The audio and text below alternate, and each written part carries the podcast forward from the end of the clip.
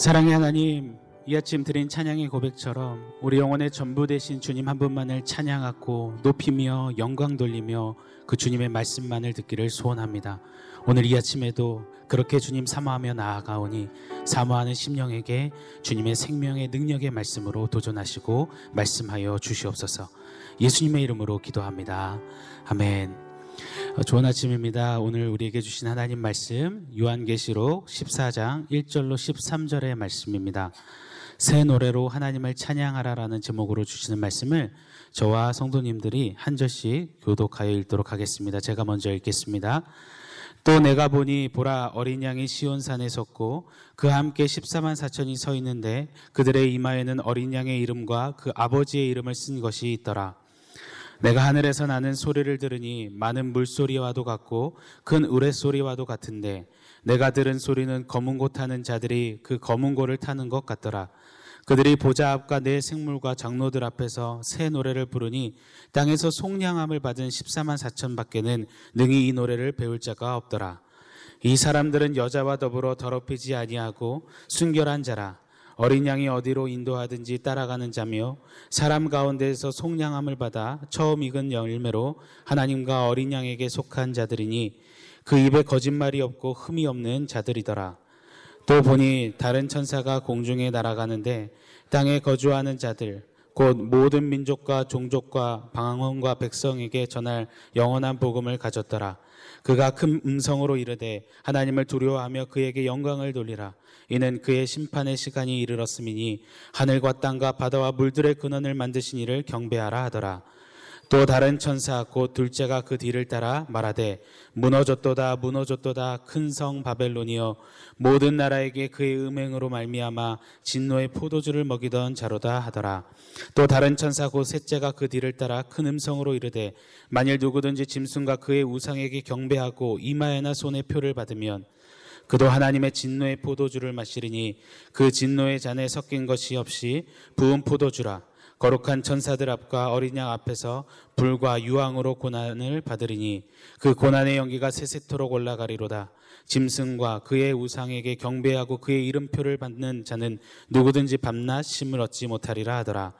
성도들의 인나가 여기 있으니 그들은 하나님의 계명과 예수에 대한 믿음을 지키는 자니라. 13절 같이 읽겠습니다.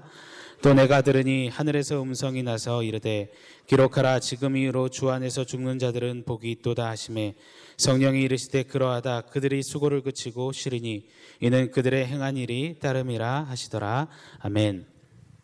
오늘 본문 바로 직전까지 어린 양 예수님 코스프레하며 흉내내는 짭퉁의 대가죠. 이 붉은 용 마귀 그리고 그 영향력 아래에 있는 두 짐승 적 그리스도와 또 거짓 선지자들의 실체에 대해서 구체적으로 말씀을 통해서 배우고 보았습니다.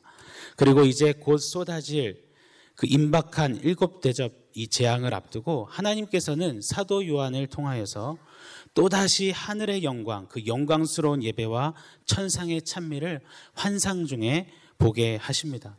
계시록 4장, 7장, 그리고 오늘 14장까지 하나님께서는 의도적으로 중간중간 곳곳에 이 영광스러운 하늘의 예배를 보게 하시는데요. 왜 그러실까요?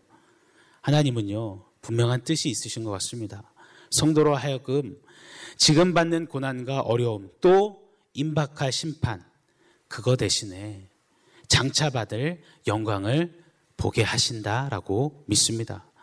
이 붉은 용과 두 짐승으로부터 받는 환란, 그리고 임박할 그 일곱 대접 대심판 앞에서도 그 하늘의 영광을 바라보며 하늘의 영광으로 힘내어 승리할 것을 강력히 도전하신다라고 믿습니다. 저 그리스도와 거짓 선지자들과 그 배후의 역사는 이 사탄에 대해 알아야 하겠지만 그러나 주목할 필요는 없다라고 말씀하시는 겁니다. 마귀의 권세는 작게 보고 도리어 이제 하늘의 영광을 더 크게 보라라고 권면하시는 겁니다. 곧 들이닥칠 최후의 대재앙도 하늘의 잔치, 그 천상의 예배에 영광스러움을 크게 주목하면서 크게 봄으로써 너끈히 통과하라고 그렇게 도전하시고 계시는 것입니다. 사랑하는 여러분, 지금 우리가 마주하고 주목하고 있는 문제들, 상황들, 영적인 어떤 공격들, 내면의 갈등들, 죄의 문제들, 이것들을 보시면서 아파하시며 마음 졸이시는 성도님들이 이 자리에 계시다면요. 특별히 오늘은요, 주시는 말씀을 부여잡고 하늘의 영광을 크게 누리시며 나아가시는 은혜가 가득 누려주시기를 예수님의 이름으로 축원합니다. 문제를 크게 보기 시작하면 그때 비로소 문제는 진짜 큰 문제가 됩니다. 그러나 문제를 작게 보고 문제보다 크신 하나님을 바라보고 주목하기 시작하면 하늘의 영광에 몰입되기 시작하면 문제와 비교 불가한 크신 하나님의 역사가 작동하고 역사되어지는 그것이 우리인 것을 좀 기억하시면서 문제 대신에 상황 대신에 하늘의 영광을 크게 보시는 우리 성도님들 되시기를 축복합니다. 태산을 넘어 험곡에 가도 하늘의 영광, 하늘의 영광. 캄캄한 밤에 다닐지라도 하늘의 영광, 하늘의 영광. 나의 마음속에 차고도 넘쳐. 이 고백 누리며 할 수만 있다면 게임 끝. 승리는 이미 따놓은 우리의 것인 것입니다. 그때 이 땅 어떤 상황에서도 믿음의 절개를 지키며 영적 지조를 잃지 않는 당당히 나아가는 승리가 누려지고 주어지는 것이죠. 이 은혜가요, 오늘 말씀을 통하여서 다시 한번 우리 안에 강력하고 견고하게 탑재되어지시기를 예수님의 이름으로 간절히 소망합니다. 1절과 2절 말씀을 함께 읽겠습니다. 또 내가 보니 보라 어린 양이 시온산에 섰고 그와 함께 14만 4천이 서 있는데 그들의 이마에는 어린 양의 이름과 그 아버지의 이름을 쓴 것이 있더라. 내가 하늘에서 나는 소리를 들으니 많은 물소리와도 같고 큰 우레소리와도 같은데 내가 들은 소리는 검은 고 타는 자들이 그 검은 고를 타는 것 같더라. 하늘의 이 영광스러운 예배 현장을 가보니요. 어린 양 예수께서 서서 14만 4천이죠. 새 이스라엘을 가리키는 유대인, 이방인, 그리스도인 모두를 포함한 수없이 많은 하나님의 백성들을 맞이해 주시는 모습이 보입니다. 그냥 생각만 해도 감격이 되는 장면입니다. 달려가는 그 길 끝에 우리 주님이 어린 양 예수께서 맞아주신다라는 그 사실 자체가 얼마나 벅참이 되는지 모르겠습니다. 그리고 또 보니까요. 그 하나님의 백성들의 이마에는 어린 양의 이름과 아버지의 이름이 쓰여져 있다라고 말합니다. 이마에 이 표를 새기는 것, 이름을 새기는 것은 로마 시대의 주인이 노예들에게 자기 소유임을 표하던 표식이었습니다. 세상에 속한 사람들은 오른손과 이마에 짐승의 표를 받았습니다. 붉은 용 마귀에게 속했음을 표하는 겁니다. 이에 반해서 하나님의 백성들은 소속이 분명합니다. 이 땅에서는 이 짐승의 표 받기를 거절한 채 여러 어려움을 살아냈지만 그러나 그 가운데서도 굴하지 않는 성도의 기백으로 어린 양과 아버지께 속하였음을 당당히 서서 어린 양과 아버지께 예속된 자임을 명명백백히 드러내고 있는 것입니다. 움츠리고 숨죽여서 도망 다니는 그런 자들이 아니라 세상에 우두칸이 서서 대장 예수님께 속한 군사들로서 세상 앞에 당당히 승부하며 승리하는 영광스러운 군사의 모습을 보여주고 있는 것입니다. 그것이요, 사랑하는 성도 여러분, 우리의 운명입니다. 그것이 우리의 최종 결론입니다. 우리는 대장 예수님 때문에 승리할 수밖에 없는 어린 양과 아버지의 이름이 새겨져 있는 이긴 군사요 강한 용사라는 사실을 꼭 기억하시기를 축원합니다. 우리 안에는 이미 승리하신 그 예수님 어린 양의 DNA가 선명히 박혀 있습니다. 그러니 세상 속에 살지만 세상에 속하지 않은 채 군사의 당참과 이 용맹스러움으로 오늘도 세상을 이기는 그것이 바로 성도, 군사, 저와 여러분 우리라는 사실을 기억하시면서 오늘도 그 승리를 향해서 한 걸음 더 멋지게 뻗어 나아가시는 성도님들 되시기를 바랍니다. 이 승리한 수많은 하나님의 백성들이요. 어린 양 앞에서 검은 곳 타는 소리와 같은 큰 소리를 내면서 파워풀한 또 천상의 하모니로 예배하고 있는 것입니다. 이 많은 물소리와 우레소리는 보통 예수님의 음성을 나타냈습니다. 즉, 하나님의 백성들이요. 사모하고 고대하던 그 어린 양 주님 앞에서 얼굴과 얼굴을 맞댄 채 그 예수님을 빼닮은 모습으로 예수님 닮은 목소리를 바라면서 그 주님을 노래하고 영광스러운 찬미를 올려드리고 있는 것입니다. 여러분 한번 눈을 지그시 감고 상상해 보세요. 한번 그려 보십시오. 지금의 현실과 상황과 문제에 좀 브레이크 딱 거시고요. 잠잠히 서서 한번 그려 보십시오. 훗날 주님을 꼭 빼닮은 모습으로 너무나 사모하고 보고 싶었던 그 주님 앞에 서서 주님 닮은 목소리를 바라면서 주님 찬미하고 천상의 노래를 쉬지 않고 기쁨 가운데 드리는 저의 모습, 우리 성도님들의 모습, 우리의 모습을 말입니다. 이 상상만 해도 가슴 벅차고 힘이 나고 용기가 나고 기쁨이 사무치고 너무나 큰 감격이 몰려옵니다. 자, 이 모습을 늘 그려내시면서 주님 앞에 승리하시는 우리 성도님들 되시기를 바랍니다. 오늘 본문은요, 이처럼 천상의 예배를 드리는 승리한 하나님의 백성들에 대해서 크게 네 가지 특징을 좀 그려내 주고 계시는데요. 함께 살펴보도록 하겠습니다. 우리 3절 같이 읽겠습니다. 그들이 보좌 앞에 내 생물과 장로들 앞에서 새 노래를 부르니 땅에서 속량함을 받은 14만 4천 밖에는 능히 이 노래를 배울 자가 없더라. 첫 번째 특징은요. 승리한 하나님의 백성들은 새 노래로 찬양하는 자들이라는 것입니다. 땅에서 속량함을 받은 자, 거기 한번 밑줄 그어 주십시오. 이 말은요, 즉, 구원받은 자들이라는 말입니다. 죄와 사망의 법에서 해방되어, 보라, 이전 것은 지나갔으니 새 것이 되었도다 하는 자들입니다. 이들은 예수 보혈로 심령이 새로워져서 이제 새 사람만이 부를 수 있는 새로운 노래, 그 새 노래로 찬양한다라는 것입니다. 아무나 배울 수도 흉내할 수 없습니다. 오직 구원받은 하나님의 사랑과 은혜와 그 구속을 아는 자만이 찬양할 수 있는 노래로 노래하고 있는 것입니다. 본래 하나님께서 디자인하신 모습 그대로 말입니다. 우리 이사에서 43장 21절 같이 읽어보겠습니다. 이 백성은 내가 나를 위하여 지었나니 나를 찬송하게 하려 함이니라. 아멘. 이 찬송은요. 그런데 보시면 훗날 새 하늘과 새 땅에서만 드리는 찬양이 아닙니다. 이 땅에서 속량함을 받은 그 순간부터 이 땅에서 예수를 믿고 영접한 그때부터 시작되는 찬양이라는 것입니다. 어, 목회자의 아들이었지만 부끄러운 고백이 있습니다. 주님 믿기 전에 교회에서 늘상 부르고 또 억지로 등 떠밀려서 피아노 반주하던 찬송가는요 곤욕 그 자체였습니다. 세상에 세상에 어쩜 이렇게 재미없고 따분하고 지루한 노래를 찬송가 한 권의 책에 이렇게 모아다 놨는지 정말 미칠 노릇이었습니다. 1절도 아니고 최소 3절 아닙니까? 그리고 4절과 5절인 찬양도 많았습니다. 그 찬송가를 부르고 또 반주하노라면요. 또 필 받은 담임 목사님이 한 번 더 하면서 5절 찬송을 무한 반복하면은요. 그때 정말 이제 그만하고 소리치고 싶었습니다. 당장 막 박차서고 뛰어나가고 싶었습니다. 그러던 제가요. 주님 만나고 나니까요. 구원의 은혜를 그 감격을 누리고 나니까요. 달라져도 너무 달라졌습니다. 사람이 한순간에 달라지면 위험하다고 하잖아요. 그래서 걱정이 될 정도로 달라졌습니다.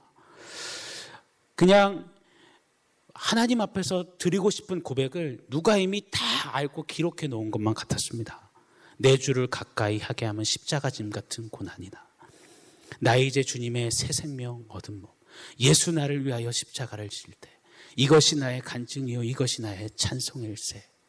그냥 박자 음정 다 무시하고요. 그냥 무한 반복하면서 눈물을 뿌리며 뿌리며 얼마나 하염없이 주님 앞에 불렀었는지 모릅니다. 사랑하는 성도 여러분, 이 마지막 때를 쥐락펴락하는 공중권세 잡은 저 사단 마귀는요, 본래 찬양을 관장하던 이 천사장 출신입니다. 그래서 이 타락한 마귀는요, 특별히 찬양을 싫어할 뿐만 아니라 찬양할 때 너무나도 몸서리치게 못 견뎌 합니다. 그러니요, 사랑하는 성도 여러분, 구원받은 새 마음, 새 심령으로 새 노래 그 찬양을 부르며 나아가는 것. 그것이 이 마지막 때에 성도가 승리하는 가장 큰 비결이라는 사실을 믿으시면서 찬송으로 나아가시기를 축복합니다. 찬송을 부르세요. 찬송을 부르세요. 놀라운 일이 생깁니다. 찬송을 부르세요. 이 찬송 부르며 승리하시는 우리 사랑하는 성도님들 또 제가 되기를 간절히 소망합니다. 자, 4절을 또 읽겠습니다. 이 사람들은 여자와 더불어 더럽히지 아니하고 순결한 자라 어린 양이 어디로 인도하든지 따라가는 자며 사람 가운데에서 속량함을 받아 처음 익은 열매로 하나님과 어린 양에게 속한 자들이니 두 번째로 승리한 하나님의 백성들의 특징은 순결한 자라는 것입니다. 여자와 더불어 더럽히지 아니한 순결한 자가 바로 하나님의 백성이라고 말씀하십니다. 여기서 여자는요, 마귀가 불어넣는 모든 유혹과 시험을 상징합니다. 즉, 세상의 시험과 유혹이 몰려올 때 타협하지 않고 배교하지 않고 일편단심으로 순결을 지키는 자들이 하나님 백성이라라는 말씀입니다. 그런데 이 순결을요, 조금 더 넓게 해석해 보고 싶습니다. 과거 다윗이 바세바 이 범죄 사건을 저지른 후에 그 남편 우리아를 살인 교사하려고 머리를 꽤나 많이 썼습니다. 전장에 있는 우리아를 불러들여서요 왕의 진미를 베풀고 술을 마시겠습니다. 그리고 아내와 동침하게 했습니다. 그때 이 충신 우리아는 이렇게 말합니다. 내 왕의 부하들이 전장에서 전쟁 중에 있는데 내 어찌 집으로 가서 먹고 마시면서 내 아내와 함께 동침할 수 있겠습니까? 내가 이 일을 결단코 행치 아니할 것입니다. 왕의 살아계심을 두고 맹세합니다. 라고 말했습니다. 즉 여자와 더불어 더럽히지 아니하는 순결은요. 단지 단순히 순결을 지켜냈다 정도가 아니라 왕을 향한 굳은 헌신을 의미하는 것입니다. 대충 대강 머리 쓰는 꾀부림은 없습니다. 날선 공과 같이 왕을 향한 강하고 단단한 헌신, 그 커밋먼트가 있는 것입니다. 수비식으로 순결을 지키는 것이 아니라 공격형 순결을 하는 것입니다. 세상의 유혹과 시험 앞에 견디고 견디면서 애쓰며 참고 참는 순결을 넘어서 왕이신 어린 양을 향한 불타오르는 헌신으로 승리하는 하나님의 백성을 가리키는 것이죠. 우리의 삶이 그런 헌신의 순결로 이 마지막 때에 하나님 백성답게 세워지기를 예수님의 이름으로 간절히 축원합니다. 승리한 하나님의 백성의 세 번째 특징은 어린 양이 어디로 인도하든지 따라가는 순종의 사람이라는 것입니다. 우리 목자 되시는 어린 양 예수님께서는 이렇게 말씀하셨습니다. 요한복음 10장 27절을 보시면요. 내 양은 내 음성을 들으며 나는 그들을 알며 그들은 나를 따르느니라. 아멘. 하나님의 백성의 가장 큰 특징 중 하나는 주님의 음성을 듣습니다. 그리고 주님 음성 듣자마자 그 음성대로 따른다라는 것입니다. 절대 순종한다라는 말입니다. 순종은요, 내 방법, 내 지식, 내 경험, 내 계산, 그거 접고요. 예수님이 말씀에 어떠한 대가지불도 마다하지 않고 따르는 것, 그것이 순종입니다. 과거 모세가요, 지팡이가 뱀으로 변하자 그 뱀의 꼬리를 잡으라던 하나님 말씀에 이런 방구 토달지 않고 잡습니다. 광야 생활 좀 한 사람이라면 지성인이라면 다 압니다. 뱀은 꼬리 잡으면 돌아서 문다라는 것을요. 그래서 반드시 뱀은 머리를 결박해야 하죠. 그런데 상식, 지식, 광야 경험 다 내려놓고 말씀하시는 대로 그냥 뱀 꼬리를 잡습니다. 순종을 타고 뱀이 지팡이로 변하는 놀라운 역사를 경험합니다. 이처럼요. 내 것 접고 주님 말씀에 그냥 따라가는 절대 순종이 하나님 백성의 가장 중요한 모습이라는 것을 보게 됩니다. 예수 나를 오라 하네. 예수 나를 오라 하네. 어디든지 주를 따라 주와 함께 가려네. 겟세만의 동산까지 피땀 흘린 동산까지 주와 함께 가려 하네. 이 찬양 가사처럼요. 어느 곳이든지 주님 따르라 하시면 절대 순종으로 내 수준을 뛰어넘는 하나님 수준의 역사와 승리를 경험하는 것. 그것이 바로 하나님 백성의 모습이라는 사실을 기억하시면서 오늘 우리도 우리 모두가 그런 절대 순종으로 어린 양 예수님 잘 따르는 주님 백성다운 모습으로 서시는 은혜 누리시기를 예수님의 이름으로 축원합니다. 자, 네 번째 특징은요. 거짓과 흠이 없는 자들이라라고 말씀하십니다. 5절 함께 읽어 보도록 하겠습니다. 같이 읽습니다. 그 입에 거짓말이 없고 흠이 없는 자들이더라. 세상 권세 잡은 마귀는요, 거짓의 아비입니다. 유명합니다. 거짓 마귀로부터 승리한 하나님의 백성은요, 그러므로 거짓이 없어야 합니다. 겉과 속이 다른 것이 아니라 겉과 속이 같은 또 성령의 소욕을 따라 사는 흠이 없는 자들이 되어야 한다는 것입니다. 경건의 모양은 있지만 경건의 능력을 부인하고 잃어버린 세대를 이 말세에 고통하는 세대의 모습으로 우리 주님은 콕 집으셨습니다. 입으로만 주여 주여 하고 내면으로는 주님과 먼 자들을 향하여서 내가 도무지 너를 알지 못한다. 이 불법을 행한 자야라고 주님 호되게 책망하셨습니다. 그러니 오늘 하나님 백성답게 우리는 이 기도의 자리에서 간구해야 할 것입니다. 하나님, 내 입에서 거짓이 떠나가게 하여 주시옵소서. 아직도 육신의 장막 안에 거하면서 죄가 편하고 거짓이 자연스러운 그런 나이지만 그때마다 성령 하나님 붙들어 주시옵소서. 성령 하나님 붙드셔서 흠이 없는 자로 정직함으로 서는 예수 닮는 모습으로 하나님 백성으로 만드시고 지으시고 새롭게 하여 주옵소서. 그 기도하면서 오늘 절실히 하나님 앞에 나아가 진실함으로 승리하는 우리가 되어야 할 것입니다. 자, 이처럼 승리한 하나님의 백성들의 이 하늘 예배, 영광스러운 찬미를 보게 하신 후에요. 본문 6절부터는 곧장 세 명의 청사가 등장합니다. 역사의 최후 심판 앞에 세 명의 천사가 각각 마지막 메시지를 전하고 있습니다. 이 천사들의 메시지야말로 이 최후 마지막 때의 모습을 총정리하듯 우리에게 그려내 소개하고 있다고 믿습니다. 6절과 7절에 등장하는 첫 번째 천사는요. 모든 이들에게 전할 영원한 복음을 가졌다라고 말합니다. 그리고 그 복음 앞에 마지막 때는 정확히 두 부류의 모습으로 나뉜다라고 6절 이후로는 그려내고 있습니다. 복음을 받은 자와 복음을 거절한 자로 말입니다. 복음은 믿는 자들에게 구원을 주시는 하나님의 능력이요 가장 좁고 가장 복된 소식입니다. 반면에 복음을 거부하는 자들에게는 가장 매섭고 무서운 심판의 소식이 됩니다. 이처럼요 성경은 항시 양극을 말합니다. 적당한 회색지대란 성경에 없습니다. 천국과 지옥, 구원과 심판, 이마에 어린 양과 아버지의 이름을 새긴 자와 짐승의 표를 받은 자, 하나님의 백성과 세상에 속한 자들, 하나님의 나라, 세상 나라, 이렇게 명확히 양분하고 있습니다. 이 세 천사들의 메시지를 종합해 보면요. 마지막 때의 모습 또한 정확히 둘로 나뉘어 양분되는 것입니다.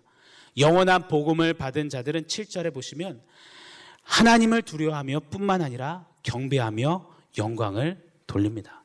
반면에요. 8절을 한번 같이 읽어보겠습니다. 같이 읽습니다. 또 다른 천사 곧 둘째가 그 뒤를 따라 말하되 무너졌도다 무너졌도다 큰 성 바벨론이요 모든 나라에게 그의 음행으로 말미암아 진노의 포도주를 먹이던 자로다 하더라. 복음을 저버린 자들은요. 바벨론처럼 삽니다. 당시 이 말씀을 전해받는 1세기 성도들이 살았던 시대에는 바벨론은 이미 역사 속에서 사라진 지 오래입니다. 그러니까 여기서 말하는 바벨론은 문자적인 바벨론이 아닙니다. 그렇다면 바벨론은 어디일까요? 과거 하나님에게까지 우리가 스스로 이르르자 하고 쌓았던 인본주의 결정체요. 또 교만의 극치였던 바벨탑처럼요. 사람을 빛내고 사람의 이름을 높이고 사람을 올리고 하나님을 내리고자 했던 악한 세상을 가리키는 것이 바벨론입니다. 자기 자신을 사랑하고 돈을 사랑하고 정욕을 사랑하고 하나님이 마땅히 차지하셔야 되는 자리를 그 주인의 자리에 자신이 우두하니 차지하여 서는 것입니다. 복음의 사람들이 하나님만 경배하며 두려워했던 모습과는 아주 대조적입니다. 또 주목해 보실 것은요. 큰 성 바벨론이라고 했습니다. 복음을 저버린 자들은 저마다 큰 성 바벨론처럼요. 큰 것, 큰 힘, 큰 권력, 큰 집, 크고 비싼 차, 크고 아름다운 것, 사역도 큰 사역, 큰 목회, 큰 교회를 지향한다라는 것입니다. 그것이 잘못된다라는 것은 아니지만 그것이 전부이냐 그것으로 채우려고 한다라는 것입니다. 계시록 편지를 받는 1세기 성도들에게 있어서 바벨론은요, 로마 제국이었습니다. 로마는 힘의 논리가 지배했던 것이고 돈과 권력이 주도했던 것입니다. 또 보시면요. 바벨론은요, 음행으로 모든 나라에게 하나님의 심판을 상징하는 진노의 포도주를 마시게 했다라고 합니다. 음란과 이 성적인 문란과 이 섹스가 가득한 겁니다. 자, 너무나 자연스럽습니다. 로마 제국 또한 힘의 논리 이면에 이 자행되는 음란함이 엄청났습니다. 오늘날 세상을 보면 꼭 같습니다. 음행과 음란이 정점을 찍고 있습니다. 그 음란함으로 오늘도 많은 이들이 죽어가고 있습니다. 죽는지도 모른 채 그렇게 죽어갑니다. 말씀대로 진노의 포도주를 마시는 모습대로 나아가고 있습니다. 자, 이것이 바벨론을 닮은 이 세상에 속한 사람들의 복음을 거절한 자들의 모습인 것입니다. 또 9절과 11절을 함께 보시면요. 복음을 거절한 이들은 당장 편안하고 잘 살고 당장의 유익과 만족을 목적 삼은 채 짐승의 표를 타협하며 받았습니다. 그러나 12절로 13절을 보시면 복음의 사람들은 당장의 이 땅에서의 편안함과 쉼을 내려놓고 도리어 인내합니다. 예수님을 향한 믿음을 지킵니다. 그리고 주 안에서 죽는 것을 두려워하지 않습니다. 그때요, 복음을 저버린 자들, 짐승의 표를 받은 자들에게는 밤낮 쉬지 못하는 영원 형벌과 지옥 저주가 주어집니다. 바벨론은 무너졌도다 말씀처럼 무너지고야 맙니다. 그러나 복음을 붙잡고 인내한 복음의 사람들에게는 수고가 그치고 영원히 안식하는 천국의 복을 누리게 된다라고 정확히 나뉘어서 오늘 본문은 새 천사의 메시지로 우리에게 도전하고 있습니다. 자, 말씀을 맺겠습니다. 사랑하는 여러분, 어느 편에 서시겠습니까? 영원하신 복음 앞에서 어떠한 태도를 취하시겠습니까? 이 마지막 때에 살아가는 저와 여러분, 우리는요, 하나님 앞에서 늘 거룩한 양자 태기를 해야만 하는 존재입니다.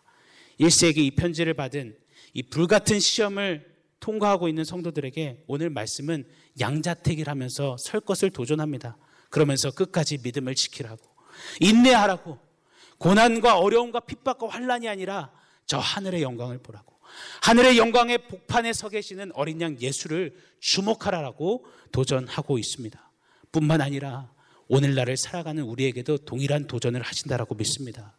바라옵기는 원하옵기는 이 세상 속에서 이 마지막 때를 살아낼 때에 이마에 어린 양과 아버지의 이름을 새김받은 저와 여러분 우리는요 하나님의 백성답게 군사답게 인내하고 믿음을 지키는 이 땅을 딛고 살지만 하늘의 영광을 살아내는 우리 모두가 되기를 예수님의 이름으로 간절히 축원합니다. 함께 기도하겠습니다. 하나님 복음 위에 경고에 있어서 하나님의 백성답게 하늘의 영광을 누리며 이 마지막 때를 살기를 소망합니다. 큰 성 바벨론과 같은 세상에 물들지 않게 하시고 끝까지 믿음을 지키고 인내하며 새 노래로 구원의 주님을 늘 노래하면서 승리하는 우리 모두 되게 하여 주시옵소서. 그렇게 행하실 주님을 기대합니다. 예수님의 이름으로 기도합니다. 아멘.